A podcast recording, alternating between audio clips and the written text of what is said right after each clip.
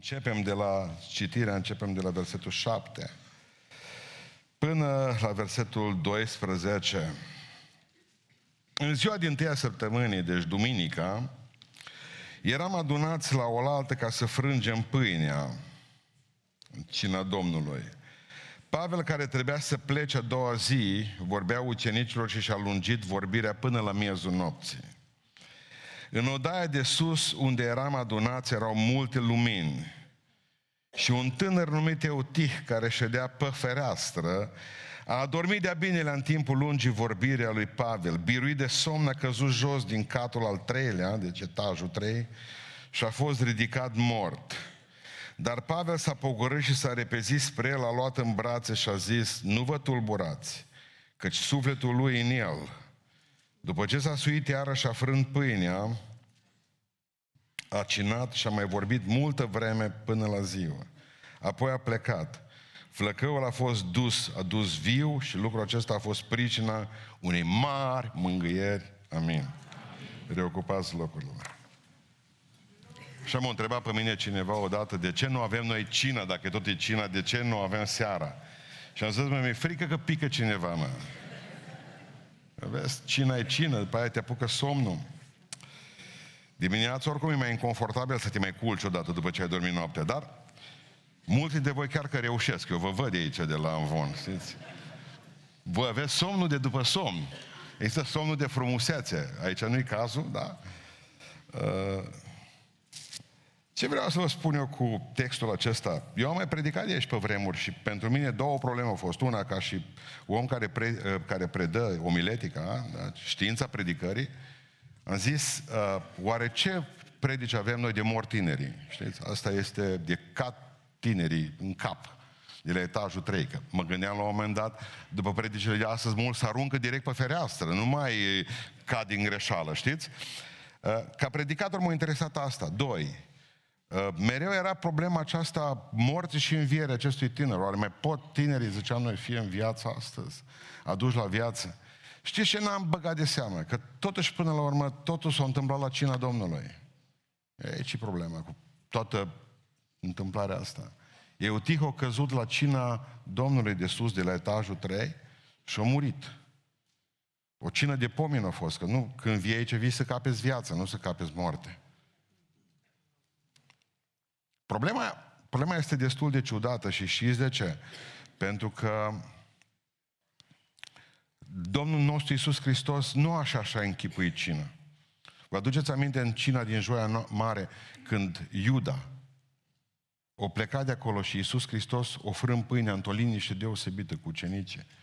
Parcă simțea cum bate inima lui, simțeau, vedeau, ascultau asta. Era o liniște extraordinară și o pace de plină. Asta și-o dori Hristos de la cine, ca noi să avem pacea Lui în noi. În vremuri de tulburare, că asta contează cel mai mult. Adică în vreme de război, în vreme de durere și moarte, noi să venim în locul acesta să avem pacea. Uite, și ei s-au gândit la asta. S-au întâlnit cu Pavel, Pavel trebuia să plece, stătusă 8 zile la ei în Troa și acum era ultima seară când Pavel era cu ei, duminică spre luni, să pricepem asta. Și au avut cină. Și din toată ceva ce nu s-au așteptat. Tot timpul ne frică de acest nou, ca și slujitori în biserică, ne frică de ce poate să vină din toate la care să nu ne așteptăm. Am predicat odată, mi-aduc aminte, într-o biserică aici în sat, a venit un copil și a căzut în fața mea în timp ce predicam, tot la cine. Avea un creion în gură, eu și creionul pe aici, în spate. Mai mă predică după aceea, nu mai, nu mai bagi ceva, nu mai bag. Adică se poate întâmpla ceva. Am avut oameni care nu ne-am dorit lucrurile astea, au murit în biserică. Le-a fost rău, i-am scos, ori leșinat. Biserica a fost tulburată, nu ne mai putut conecta la cină. Ce văd eu la biserica asta e ceva ce mie scapă înțelegere normale. Mă, dacă mie murea cineva la biserică, era semn că trebuie să, trebuie să termin predica, mă. Nici gând. Uite, să duce cu nesimțire înapoi și predică. Ce vreau să vă spun în dimineața aceasta? Să vă spun că asta are de face cu, cu, cu cina și uh, Gândul nostru este acesta ca să cinstim sărbătoarea aceasta. Trebuie să facem trei lucruri aici și ne uităm la protagoniștii acestei întâmplări. Și primul lucru pe care trebuie să-l facem în legătură cu cina este aceasta, prima poruncă. Vino. Vino aici. Uite ce spune cuvântul Lui Dumnezeu. În ziua din tâia săptămânii eram adunați la oaltă ca să frângem pâinea. La oaltă, împreună.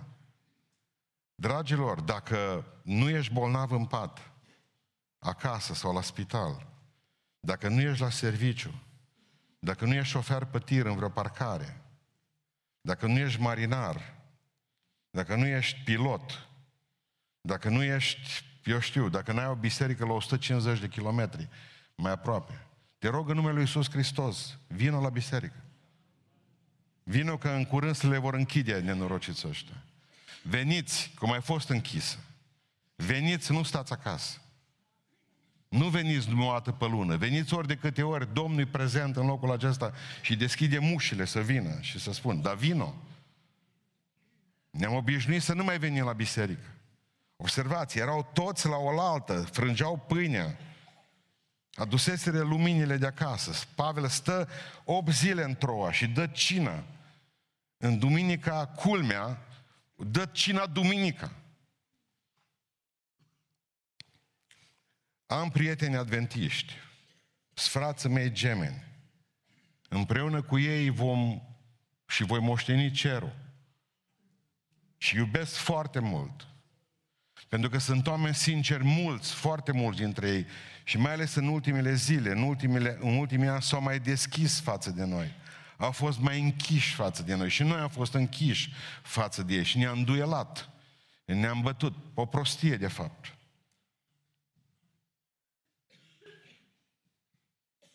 Și eu știu că voi fi în cer împreună cu ei. Am eu o grămadă de prieteni, frați adventiști. Iacob Coman, care îl cunoaște și noastră, Cornel Dărvășan, doctorul Mărginean, doctorul Panait Filip, am o grămadă de adventiști. Nu mi-aș permite ferească-mă Dumnezeu să vorbesc odată ceva rău despre ei. Pentru că sunt oamenii lui Dumnezeu. Pe vremea lui Ceaușescu, penticostalii, ortodoxi nu mai vorbesc, n-au suferit cât au suferit adventiști. Asta să o înțelegeți. N-au pus mâna pe armă. Sâmbăta nu s-au dus la lucru. Au păstrat sabatul așa cum Dumnezeu i-a luminat pe ei să facă lucrul ăsta. Vreau să înțelegem cu toții că au suferit pentru mâncare. Pentru că ei pentru Domnul au suferit. Pentru că zice că cine ține o anumită mâncare, pentru Domnul o ține și nu o mănâncă sau o mănâncă. Cine ține o anumită zi, pentru Domnul o ține sau nu o ține, zice în Sfânta Scriptură. Deci n-au suferit pentru că n-au mâncat carne porc. Au suferit în mintea lor, în înțelepciunea lor, pentru Domnul. Atât i-a luminat pe ei Dumnezeu. Dar vreau să le spun cu toată dragostea, mai ales pe cei care mă critică toată ziua că nu vorbesc despre ținerea sabatului și mă și înjură câteodată unii dintre ei.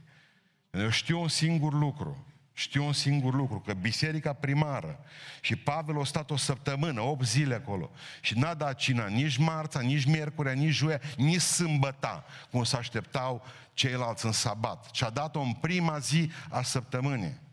Vreau să reamintesc fraților adventiști un lucru foarte important. Că în Deuteronom, capitolul 5, versetul 12, spune cuvântul lui Dumnezeu. Veți lucra șase zile și veți, a șaptea zi vă veți odihni. Vă veți odihni. Și știți ce spune mai departe? Pentru că ați fost robi în țara Egiptului pentru că ați fost robi, pentru că v-au robit oamenii aceia. De aceea veți ține sabatul, cea de-a șaptea zi, dar sabatul niciodată, repet, niciodată n-a fost zi de închinare la evrei. Nu aveau voie să meargă mai mult de o mie de pași. De ce nu se puteau duce la templu? Era zi de odihnă, nu de închinare. Singurii care lucrau în ziua de sabat erau preoții. Pentru că ei trebuia să ducă jertfa de sabat, ei trebuia să taie vita, ei trebuia să taie miei, ei trebuiau și vedeau toți de sânge și în ziua aceea curățeau altarul și după aceea aveau, că spunea un frate, am venit, da frate, pus la scrie, dar zice, ține sabatele mele cu adunare sfântă. Niciodată în Biblie, în momentul în care apare cuvântul de adunare sfântă, nu este adunarea poporului, ci adunarea preoților. Când vorbește despre adunare sfântă, adunare preoțească, ce se întâmplă cu ei? Ei toată ziua lucrau un sabat. Și atunci trebuiau ca să aibă adunarea sfântă de seara, de sfârșit de sabat, în care să se curățească și să-și ceară iertare lui Dumnezeu pentru că au călcat porunca sabatului a odihne. Pricepeți? Asta era adunarea sfântă. În Iisus Hristos vine și țineți minte în Ioan capitolul 5. Îl vede pe unul cu patul jos. Și spune, ridică-te, ridică-te, ia patul și du-te. Problema pentru evrei nu a fost că Iisus Hristos l-a vindecat pe ăla ci faptul că a purtat patul în spate, asta însemnea muncă. Și au zis, au hotărât să-l omoare pentru că călca legea sabatului, pentru că dezlega ziua de sabat Hristos. Bine, vor spune mulți că e bine că Dumnezeu a declarat că sabatul trebuia păzit pentru totdeauna. Copiii lui Israel, spune cuvântul Dumnezeu în Exod 31, nu mai vorbesc mult, dar așa, mă, pentru binele nostru, așa. Copiii lui Israel, zice, să păzească sabatul. Copiii lui Israel să păzească sabatul. Copiii lui Israel să păzească sabatul. Asta spune cuvântul Dumnezeu în Exod, în capitolul 31. Aceasta va fi între mine și ei un semn veșnic și atunci ei zic, sabatul este veșnic. Și vreau să vă spun că cuvântul în limba ebraică e olam. Și cuvântul acesta, lege veșnică, înseamnă cât ține legământul. Asta înseamnă olam. Cât ține legământul. Dacă sabatul a fost semnul vechiului legământ, pe baza acestui cuvânt, olam, astăzi noi avem un alt semn pentru o dihnă pe care, în care noi am intrat. Iubiților, Iisus Hristos, pe, vă dau un exemplu, da? Tot același lucru se folosește, cuvântul olam, și pentru tăiere împrejur. Aceasta va fi un semn veșnic între mine, circumciziunea, între mine și voi. Și observați ce spune Sfântul Apostol, zice, gata cu tăierea împrejur. Am terminat cu tăierea împrejur, pentru că acum tăierea împrejur nu mai este a cărnii, ci a inimii. Și tot cuvântul veșnic se folosește, tot cuvântul veșnic se folosește și pentru Paște. Cu toate acestea, Paștele au fost înlocuite. Pentru că zice că acum Paștele noastre este Hristos. Cuvântul Dumnezeu spune că preoția aronică este veșnică. Ei, cât ține legământul nou, pentru că acum spune în evrei că avem un mare preot care nu mai este din preoția aronică. Dragilor, Iisus Hristos a înviat sâmbăta? Nu, a înviat duminica. De ce n-a înviat de sabat? De... Iisus Hristos, când s-a arătat lui, lui Toma, nu s-a arătat lunea și marța și miercurea, ci a mai stat încă șapte zile, culmea, tot duminica s-a arătat lui Toma. Rusaliile, când a fost? Când au fost? Duminica. Ziua de după sabat. Astea sunt rusaliile. Am vrut să spun doar atât.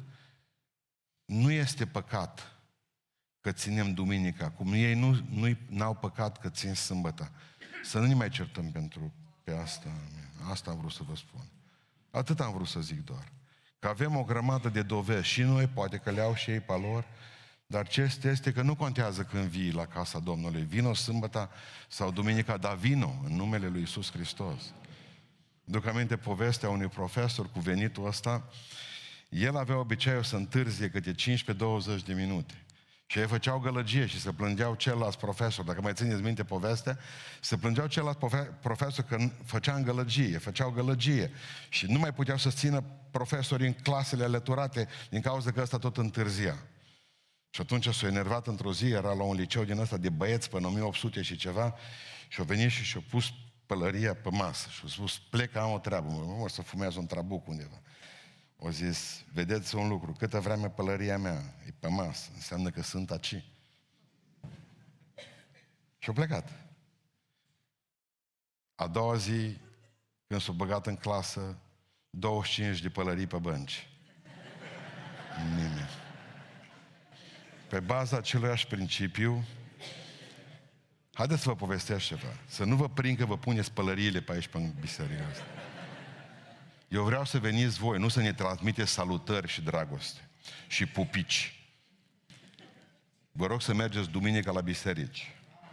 Și cu riscul de a pica de la etajul 3, din cauza unor predici incredibile, confuze. Duceți-vă duminica la biserică, duceți-vă sâmbătă la biserică, duceți-vă când vreți, dar duceți-vă la biserică. Primul rând, vino. Și eu, Tih, și toată trupa cealaltă erau acolo în ziua aceea. Adică vino, vino. Al doilea lucru pe care îl învățăm în predica de, din predica de astăzi este nu numai să vii, vino mai aproape. Amin. Vino mai aproape ca să vedeți ce înseamnă asta. Ascultați ce zice mai departe. În odaia de sus unde erau adunați erau multe lumini. Ce făceau cu luminile cele? De ce ne spune că erau multe lumini? În primul rând, ca să se vadă, să se citească din Biblie. Fiecare venea cu lampa de acasă și le puneau acolo, ca să poată Pavel citi și să poată să predice. Și veneau cu multe și toate luminile erau cantonate în zona aceasta. Este, Tertulian zice, la un moment dat, în anul 200 după Isus Hristos, că Luca scrie obligatoriu treaba cu luminile din cauza că se zvonea încă de pe vremea aceea că pocăiții stângeau lampa. Ați auzit povestea? Nu bun. Au vrut să spună că era luminoasă sala. Deci nu e nicio problemă, nu nu sunt orgii sexuale, vrea să spună Luca, e ok, aduna multe lumini în casă. Deci asta e unul dintre lucrurile pe care doctorul Luca ne le spune. Și, ei bine, Eutih nu a stat acolo miez. El a stat în spate. El a stat mai la geam, mai la balcon, mai în spatele bisericii.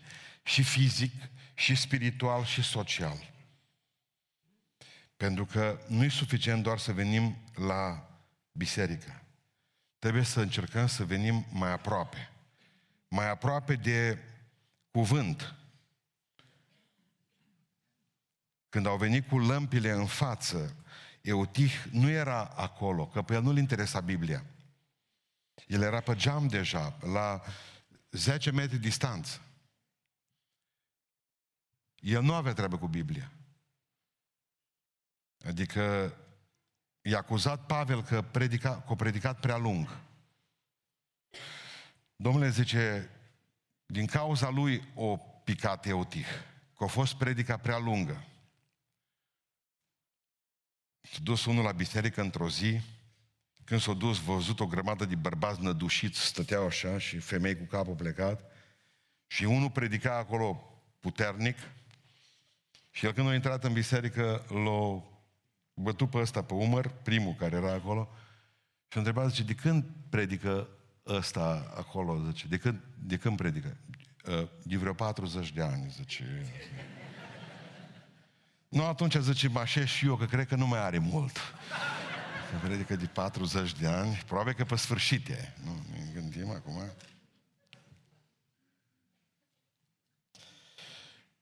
Știu de ce nu vă duceți mult la, mulți la biserică. Mă gândesc. Adică, le-am spus studenților acum de la școala de predicare că atenția unui tânăr din ziua de astăzi s-a redus în ultimii 10 ani cu 10 minute, deci aveau 35 de uh, minute în care puteau să te asculte astăzi undeva maxim 22-25 mai pot asculta de minute. De generație de tineri de astăzi. Atunci se pune întrebarea să ne facem predicile de 25 de minute ca să poată să asculte ei. Și la ce m-am gândit? Pe vremea mea un film era o oră și 25 de minute. Pe vremea mea un film la televizor, o oră 25, o oră 30 maxim. Când era de o oră 35 să se pare că te-o furat, nu erau cinstiți o oră jumate, să zicem, da? Știți că o grămadă de filme astăzi sunt de la două ore spre trei ore încolo? Deci un film, nu unul, mă uit să văd cât e de lung și are trei ore. Deci observați că timpul de film s-a mărit, s-a dublat de la o oră și jumătate la trei ore, dar timpul de predică trebuie scăzut neapărat de la 40 de minute la 20, că atâta mai pot rezista. Nu vi se pare că e disproporționată ideea asta? Adică poți să stai trei ore la un film, la un match și în prelungiri, dar băți în biserică. Eu nu zic acum că trebuie, dacă predici și prost, să predici și trei ceasuri. Că asta e boală psihică deja. Dar ideea este că trebuie să ne cercetăm foarte atent dacă nu cumva e o problemă cu noi. Cu noi. Pentru că de obicei stăm la, și ne place să stăm la ce ne place. Putem sta la o poveste cu nu știu cine o grămadă de vreme. Nu știu, gândiți-vă la asta. Cert este ceva ciudat. După ce l-a înviat pe Eutih, mai predicat iar. Toată noaptea au predicat. Și au predicat înapoi. Deci vreau să înțelegeți un lucru. Că dacă vă apropiați de Biblie în fiecare zi și citiți un capitol, două, trei, vă veți îndrăgosti de ea. Și nici o predică nu vi se va părea lungă, pentru că voi sunteți deja în lumea lui Dumnezeu, acolo. Că se întâmplă de multe ori că voi nu mai ascultați predicatorul, că deja v-ați făcut propria voastră predică și nu-i păcat asta. În timp ce vă uitați la el cu ochii ăia serbezi, în momentul respectiv trecând prin el, scanând dincolo peretele din spate, de fapt, voi sunteți în lumea voastră. Dacă e în lumea Bibliei, vă iubesc. Rămâneți acolo și citiți Biblia, Cuvântul Dumnezeu, mai aproape de Biblie, mai aproape de implicare, pentru că în miez întotdeauna sunt cei care sunt implicați. Afară, ca eutih, sunt care sunt doar spectatori. Și în momentul în care vei deveni spectator, până la urmă vei muri. Pentru că din spectatori se moare. Ceilalți sunt mai implicați. Cu ce aș putea ajuta în biserică? Ce aș putea face și eu? Dacă eu tih venea în față să spună, nu pot ține și eu de o lumânare. Nu pot ventila și o camera, să fac și eu ceva, să mă... Nu, nu, nu. În momentul în care stai și moții acolo pe scaun, până la urmă vei muri. Într-o zi tot pici de pe geam. 100%. Mai aproape de oameni. Adică în momentul în care te duci și ai o problemă cu Dumnezeu, primul lucru care faci, te desparți de frați. Te duci mai în spate. Și încet, încet, până la urmă, nu-i mai iubești. Pentru că te-ai depărtat de ei, te depărtezi de oameni și nu-i mai iubești. Vino mai aproape, mai aproape de cuvânt, mai aproape de lucrare, mai aproape de frații tăi. Pun o întrebare simplă, când o căzut pe geam, cine l-a înviat? Frații mă, frații l-au înviat. Nu au venit cei din lume să-l învieze. Nu au venit medicii de acolo. Tot frață până la urmă. Așa urăcioși cum sunt. Tot frații. Dacă noi ne depărtăm de ei, dacă avem o problemă, dacă ne supărăm pentru asta, adică era mai mult afară decât înăuntru. Și cel mai periculos loc din lume este locul de la graniță. Nici cu Dumnezeu, nici cu dracu. Cu fundul, scuzați cuvântul, că așa era, cu fundul în lume și cu capul în biserică. O imagine apocaliptică până la urmă. Și asta tot am făcut. Tot ne-am dat înapoi și acum granița dintre noi și lume este destul de nisipoasă, este destul de obscură. Nu mai înțelegem lucrurile astea și atunci e o problemă. E o tihera departe. Nu vine nimeni să, bă, vină mai în față, mă, vină și implică-te cu ceva. Fă și tu ceva, că trebuie să te sperii. De ce am ajuns în starea în care nu mai pot asculta o predică, nu mai pot cânta o cântare? Cum am ajuns în starea în care mi groază să vin la biserică? Iar la biserică mă duc acum. Iar o să fie foarte deprimantă astăzi, toată ziua. Nu cumva e o problemă cu mine. Da, într-adevăr, poate că nu toate cântările sunt grozave, poate că nu toate predicile sunt grozave, dar un îndemn de rugăciune de multe ori poate să te salveze. O învers dintr-o cântare te poate salva. O atitudine te poate salva. Așa mori într-o zi. Mori încet. Într-o zi tot pici, ascultă-mă. Acum ești pe frontieră, ești pe, ești pe geam, într-o zi tot să dai cu capul de beton. Și atunci, iar frații trebuie să te ajute, pentru că, până urmă, tot familia noastră rămâi. Tu tot familia noastră rămâi, că ești cu capul spart, că ești cu el întreg. Până la urmă, tot noi îți ducem și rușinea, și durerea, și bucuria. E problema noastră asta. utih voia aer proaspăt. Eu cred că lămpile și mâncau oxigenul ăla până la urmă. Și voia aer proaspăt. Vrem ca să ne fie cât mai ușor în viață. Eu știu că e greu să vii, să faci kilometri, să te scoli de dimineață, să îmbreci prunce, să te îmbraci pe tine. Eu știu că e greu de multe ori. Dar până la urmă avem o problemă cu noi, pentru că asta înseamnă viață, supraviețuire. Nu o facem, o să murim într-o zi spiritual. O să fim niște nenorociți, pentru că nu ne-am trăit nici viața asta așa cu pușca și ca și în, în custurița. Pușca și cureaua lată. Am și venit și mai ne-am chinuit în biserică. Pe asta folosește mie, zice Dumnezeu, ca să vă văd că stați ca un pipirig înaintea mea. Nici o bucurie, nici o plăcere, că ne uităm la dumneavoastră, cum vă închinați, ne uităm cum sunteți de implicați, cât sunteți de implicați. Îmi spunea fratele Ghiță Rogojan, bravo că suntem 200 implicați, dar mai avem până la 1300. Și atunci o mare parte se utihi care stau pe fereastră și nu mai aflăm după aceea că iar s-a întâmplat ceva cu ei, iar au picat, iar au dat cu capul de beton. Mi-am trimis ieri, ieri am avut practică cu studenți de anul 2, am trimis pe un oraș. Vă trimit ca niște oi în mijlocul uh, lupilor. S-au dus pe piață. Apropo, care dintre voi vinde vin în piață la 2 litri de sticlă? Trebuia să tăceți din gură, să nu spuneți că sunteți membri aici acum. Bun. Vom mânca gura. Trebuia să spuneți că sunteți de la baptiști. Bine. Sau Bine să spun. Că ăștia vă dau un gât automat. Bun. Uh, nici n-am întrebat. O zis că e una mai micuță, dar bun. Uh,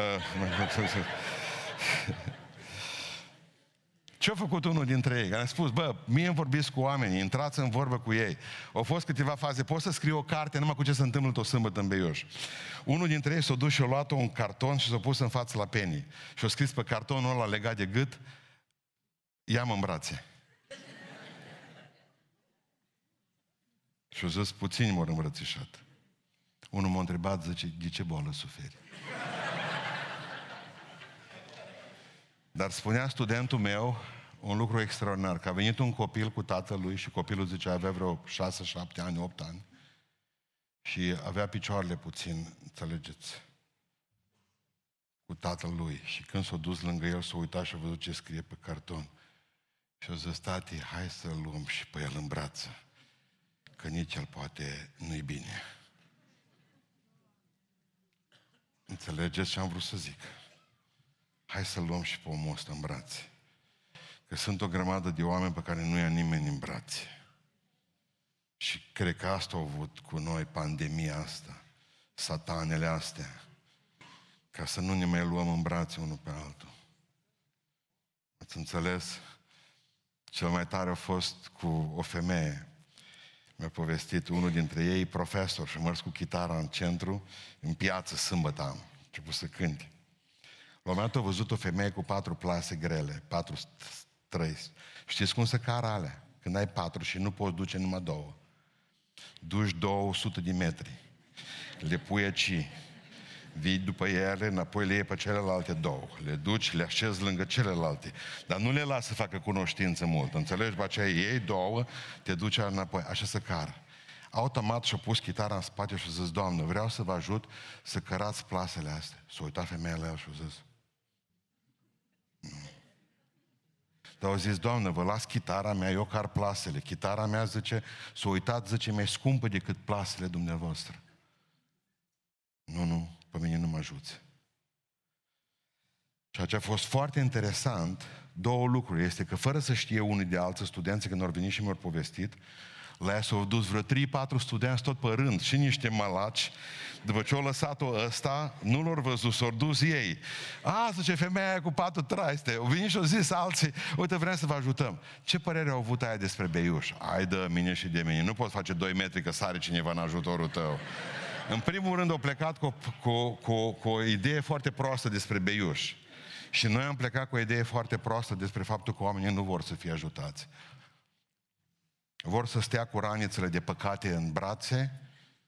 Vreți să ne rugăm pentru dumneavoastră? Nu vreau să vă rugați pentru noi. Vreți să vă vorbim din Cuvântul Dumnezeu? Nu vreau să vă vorbim din Cuvântul Dumnezeu. Asta a fost ieri. Pricepeți? Asta a fost ieri. Oamenii nu vor să fie ajutați oamenii nu vor ca, și trebuie ca să învățăm că trebuie să fim mai aproape de ei. Probabil că am fost foarte departe de ei. Am fost foarte depărtați față de ei. Pocăiți, zice, dar nu mă duc eu acolo. Toți nu știu cum. Au o percepție greșită pentru că nu i-am luat în brațe, pentru că nu ne-am pus cartoanele pe care scriam în brațe, pentru că nu m-am dus eu să le iau în brațe. Știți ce știu despre noi? Că suntem niște mândri și îngânfați. Asta e părerea oamenilor din Beiuș. O să ai văzut ce mașini au în parcare. Păi, dar nu o să venim cu bicicletele, că și mă duc la ăla acum să mi-a spus cine îi. Adică ideea este că pe ei nu-i deranjează faptul că am mașină tare în parcare, ci faptul că mă duc ea tot timpul și nu le iau în brațe pe drum. Dacă am venit toți din Beiuș pe jos la biserică, părerea mea că ar fi altfel. E imposibil să nu vorbești cu cineva, e imposibil să nu găsești pe cineva, să zici o bună dimineață. Mai aproape de oameni, că într-o zi vom da cu capul de betone și vom muri. Deci vină odată, doi, vină mai aproape, trei, vină pregătit, amin. Să nu-ți pară grea slujba. Mă, cum adică să dormi tânăr fiind? Cine doarme la balcon? Uite-te, e doi, alu ăsta. Uite, știe alea de acolo. Nu dorm, îs atenți unul la altul. Deci eu cum zic de cineva, cum se căsătorește două luni mai târziu, dacă mă e... Da. Ei nu dorm, ei vorbesc, ei se uită pe telefoanele mobile, cu căștile pe urechi. Eu predic acum, ei stau acolo varză toți. Ideea este că tinerii nu dormă. Cum o dormit Eutih? Asta e pentru mine mare frământare. Înțeleg că doarme, era să mă scol. Uh, înțeleg că doarme cineva mai în vârstă, dar nu tinerii. Și-a dormit, spune cuvântul Lui Dumnezeu. Știți de ce a dormit? Pentru că știți de ce nu ne putem, uh, nu putem fi binecuvântați în biserică? Pentru că avem, ratăm sâmbăta. Nu ne culcăm de vreme. Pentru că suntem, sâmbătă e cea mai grea zi pentru mulți dintre noi și ne obosim foarte tare. Și venim gata obosiți în casa Domnului. Stăm până noaptea la două la calculator. Vedem filme, facem o grămadă de lucruri. Pe aceea dimineața ne sculăm de vreme, că trebuie să ne spălăm, să ne bărberim, să ne aranjăm. Păcat. Da, pentru toți. Și venim în biserică și ne apucă somnul. Ce să vă predice pustan? Dar nu-l ascultați, nu ascultați nimic. Sunteți legume. Nu a venit pregătit cum trebuie. O dormit și a picat jos și a murit. Adică nu e ușor cu somnul ăsta. Ia, dormi Adam și să trezi fără o costă. Dormi Samson să trezi fără ochi. Nu? Adică nu e ușor. Adică veniți pregătiți de acasă, vă rog în numele Lui Iisus Hristos, amin. Și al, doilea, și al doilea lucru, veniți pregătiți și cu asta vreau să închei. Veniți pregătiți să vedeți o minune. Pentru că esența predicii de astăzi este minunea. Pentru că pruncul a picat și a dat cu capul de beton și a murit. Dacă doctorul Luca, că am citit acum niște mărturii, adică niște scrieri a celor din uh, unor cărturari și au spus, domnule, că nu a murit, că nu mai au fost... Uh, nu, nu, nu, nu, nu, nu, nu. Când dacă doctorul zice că e necros și cuvântul folosește necros, de acolo vine necrozat. Ce înseamnă adică când un om e necrozat? Că a început să negrească puțin, așa -i? Era vânăt înspre negru, era necros. Când doctorul Luca spune că e necros, e necros. A murit. S-a așezat Pavel peste el. Asta spune în limba greacă, că s-a așezat peste el și l-a îmbrățișat. Apropo, Ilie s-a așezat de trei ori peste un tânăr ca să îl învieze. Elisei s-a așezat de două ori peste un tânăr ca să îl învieze. Pavel s-a așezat o singură dată peste un tânăr ca să-l învieze. N-am găsit nicio explicație. Dacă găsiți să mi-o dați.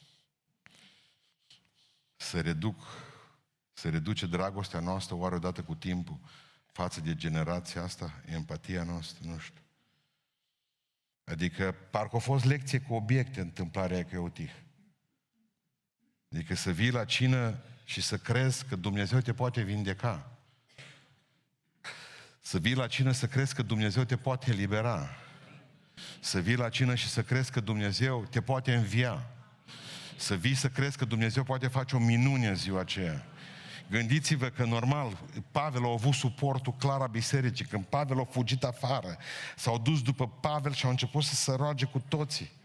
Doamne, fă o minune, pentru că ei credeau că Dumnezeu poate face minuni, în mod special la cina Domnului. Doamne, fă o minune. Iubiților, Probabil că și biserica aceasta este o biserică ciudată. Biserica care așteaptă ca la cină să se întâmple ceva. V-am spus că noi ca biserici, noi ca biserici, uh, și ortodoxi, și catolici, și uh, protestanții, am făcut varză, cea mai frumoasă sărbătoare bisericii, Euharistia. Atât am băgat-o în tot felul de liturghii, care de care mai împovărătoare. care de care mai uh, greu digerabile, mai ales pentru generația aceasta tânără. A reușit să scoatem pe Iisus Hristos din pâine și din vin. Nu-i mai acolo. Și dacă nu-i mai acolo, e doar pâine și doar vin gol și este o anamnezis, o amintire. Doar atât, o amintire. Și v-am spus întotdeauna că amintirea tatălui meu nu mă mai ajută câtă vreme el e mort. Amintirea unui om nu te mai ajută pe care l-ai pierdut.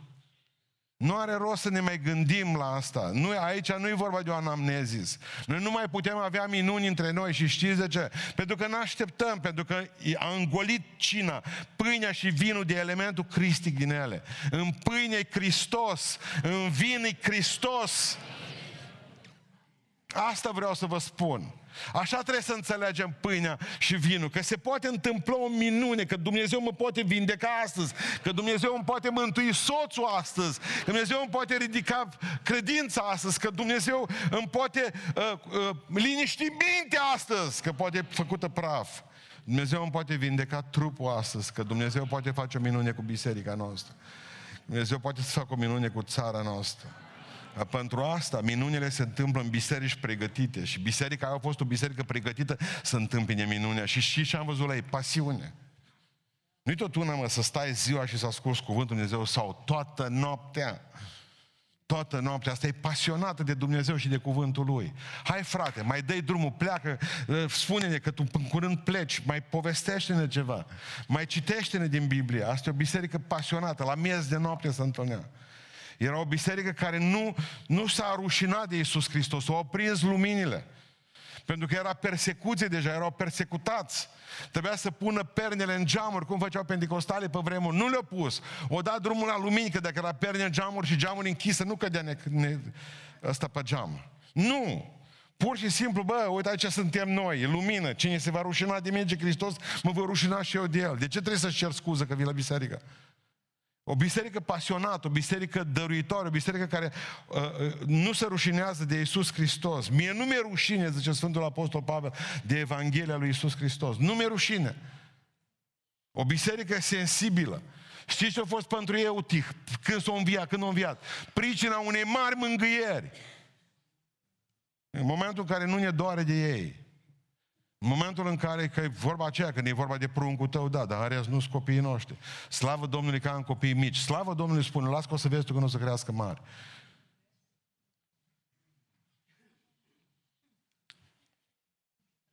Adică nu poți să zici așa, nu poți gândi așa. Adică sunt tinerii noștri, defilăm cu balcon cu tot. Defilăm cu cei din sală care mă ascultă sau nu mă ascultă. Le spunem în dragoste, i-a durut căderea lui Eutih. Dacă a fost după aceea pricina unei mari mângâieri, dacă nu l-ar fi iubit pe nenorocitul ăla, nu era pricina unei mari mângâieri. Era un tip și el din biserică, cu părul mare, pe care l-am tot vorbit de rău de atâta vreme și care a intrat să o șut în fund când au avut nevoie de noi.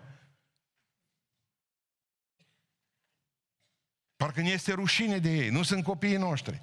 Nu v-ați asumat de atâtea o rușine când au rămas corigent, dacă mai rămas corigent sau au avut note slabe sau spart geamul la vecin. Nu v-ați dus cu el de mână. Nu v-ați asumat această rușine. Nu sunt copiii noștri, nu sunt copiii voștri, că nu știu care copil a fumat în cimitir. Unde vrea să fumează? Că acolo e cel mai bine, acolo clar că nu cotă mai sa.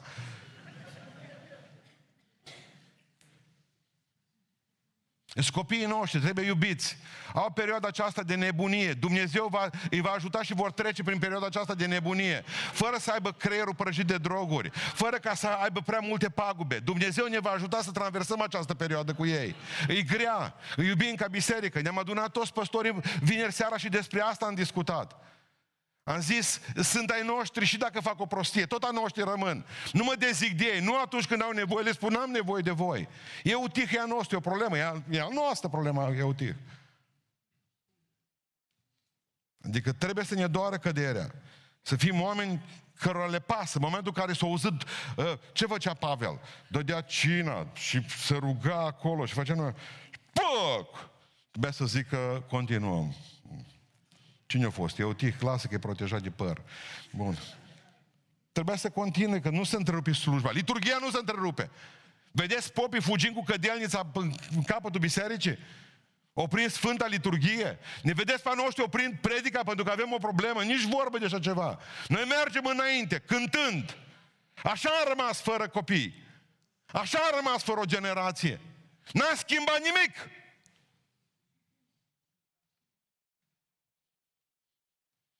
Noi trebuie să mergem înainte că utih, nu fără el. Pentru că asta este ceea ce mi s-a părut sensibilă, la, la, sensibil la Pavel. O opri predica, mă.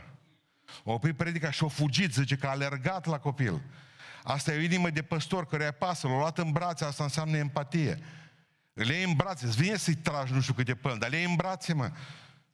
Asta înseamnă empatie. Observați legătura între generații acolo. Spune cuvântul lui Dumnezeu că l-a luat în brațe, înseamnă dragoste.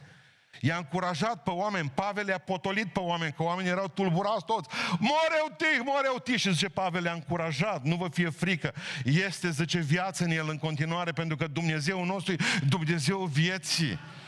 Și astăzi, zice, la cina Domnului înviere în Beiuș. Și astăzi Domnul lucrează în Beiuș. Și astăzi Domnul înviază. Pocăința ta slabă o ridică astăzi Domnul. Astăzi Domnul înviază credința din tine. Astăzi Domnul înviază capacitățile tale spirituale, care până acum au fost deoparte. Și ție, utih. Nu-ți poți permite tot să cazi. Vă pun o întrebare. După ce l-au dus pe Eutih în biserică, S-a așezat, credeți că s-a așezat înapoi pe geam? Ia-i, Doamne, zice. nu pot să stau aceea lângă Pavel. Scaunul sta lângă Pavel. Să ținea de amvon. Eu ti. Numai până ce-o trecut și ce-o văzut? Ce-o văzut în 10 secunde până l-au înviat. Doamne, zice, au avut ce predica. Nu vă temeți, o liniștit mulțimea este, este Duhul. Și spune în Galaten, dacă un om ar cădea în vreo greșeală, fraților, dacă un om, dacă un neutih dă cu capul de beton, voi care sunteți duhovnicești, să-l ridicați pomul ăla. Asta spune în Galateni, în capitolul 6. Pentru că ideea noastră nu este ca să avem o biserică fără eutih.